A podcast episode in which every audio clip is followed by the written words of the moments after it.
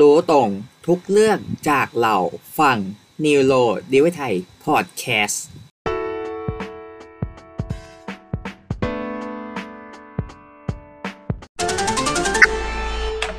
พอดแคสต์ต่อไปนี้เป็นพอดแคสต์ทั่วไปสามารถรับฟังได้ทุกวัย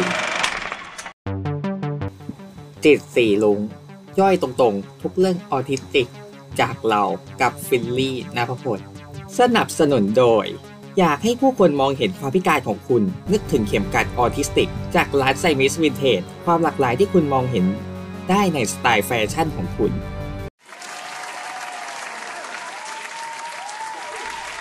สวัสดีค่ะท่านผู้ฟังทุกท่านนะคะ และนี่คือรายการที่เราก็จะมาย่อยทุกเรื่องเกี่ยวกับออทิสติกง่ายๆนะคะสไตล์กันเองนะคะกับฟิลลี่นภพลเหมือนเดิมนะคะและนี่คือรายการจิตสีรุ้งนะคะโอเค วันนี้ก็ EP ที่ 10 นะคะ ก็วันนี้ก็เราก็จะมาพูดถึงเรื่องความหมายที่มันความหมายของ neuro diversity และ neuro divergent ว่าสองคำนี้มันมีความหมายที่มันแตกต่างกันยังไงนะคะอ้าวทำไมต้องมาพูดเรื่องนี้กัน เพราะว่าส่วนหนึ่งคือคำว่า neuro diversity กับ neuro divergent อะเป็นคำที่แบบว่าคนอะส่วนใหญ่มันจะสับสนกันว่า เฮ้ยทำไมความหมายมันเหมือนกันไม่ใช่เหรออะไรแบบนั้น ทั้งที่จริงอะความหมายทั้งสองคำนี้ มันมีความแตกต่างแล้วแบบมีความหมายที่มันไม่เหมือนกันนะ ก็เป็นเป็นคนละคำกันไปเลย แล้วขอบอกอีกอย่างนึงว่า เราอะเคยเข้าใจผิดว่าไอ้สองคำนี้มันเป็นคำเดียวกันอ้าวทำไมเราเคยเข้าใจผิดกันแบบนั้น แล้วมันแตกต่างยังไงอะไปฟังกันดูนะฮะคือถ้าเหตุผลแรกอะเราลองไปแปลตรงตัวเป็นภาษาไทยอะถ้าเราลองเอาคำคำว่าแบบ neuro diversity และ neuro divergent นะไปแปลเป็นภาษาไทยอย่างไม่เป็นทางการอะผมปรากฏว่า ความหมายของทั้งสองคำเนี่ยมันมีความหมายแตกต่างกันอย่างชัดเจนอ้าวยังไงอะก็สังเกตสิคำว่า diversity กับ divergent น่ะถ้าแปลเป็นภาษาไทยอะ diversity แปลว่าความหลากหลาย และ divergent มันคือแบบความแตกต่างทางโลกประสาทนี่แหละ ก็ผู้ฟังคงจินตนาการได้ชัดเจน เริ่มชัดเจนว่ามันแบบมันมีความแตกต่างกันและความหมายอะไรกันพวกนี้นี่แหละ อืมเผื่อถ้าแบบผู้ฟัง ยังรู้สึกว่ามันไม่ชัดเจนอีก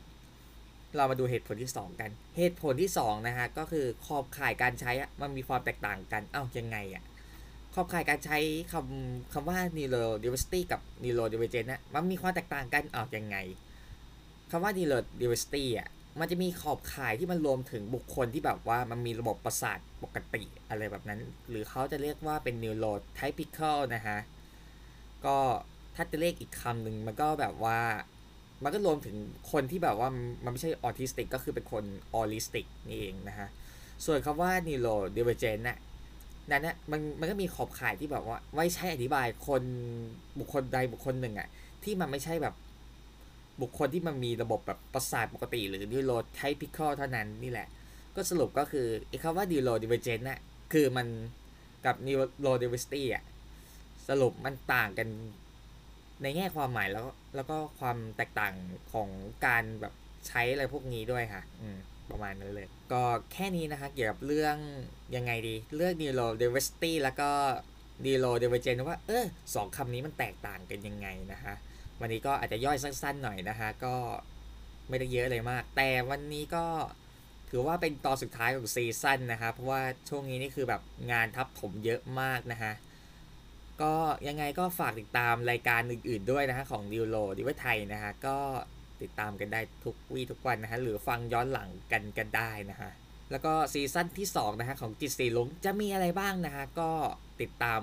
กันได้นะฮะที่เพจ Neurodiv ไทยและทวิตเตอร์ของเรานะฮะหรือ Linktree Neurodiv ไทยนะฮะก็สำหรับวันนี้นะฮะฟิลลี่นภพลนะฮะก็ขอคุณท่านผู้ฟังนะฮะที่รับฟังตั้งแต่ EP แรกยัน EP 10นะฮะก็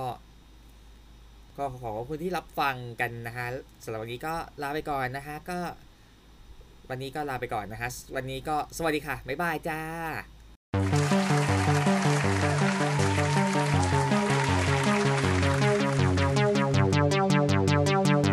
หากคุณถูกใจคอนเทนต์ของเรานะฮะ ก็ช่วยกันแชร์กดติดตามด้วยนะ เพื่อเป็นกำลังใจของเรานะเจ๊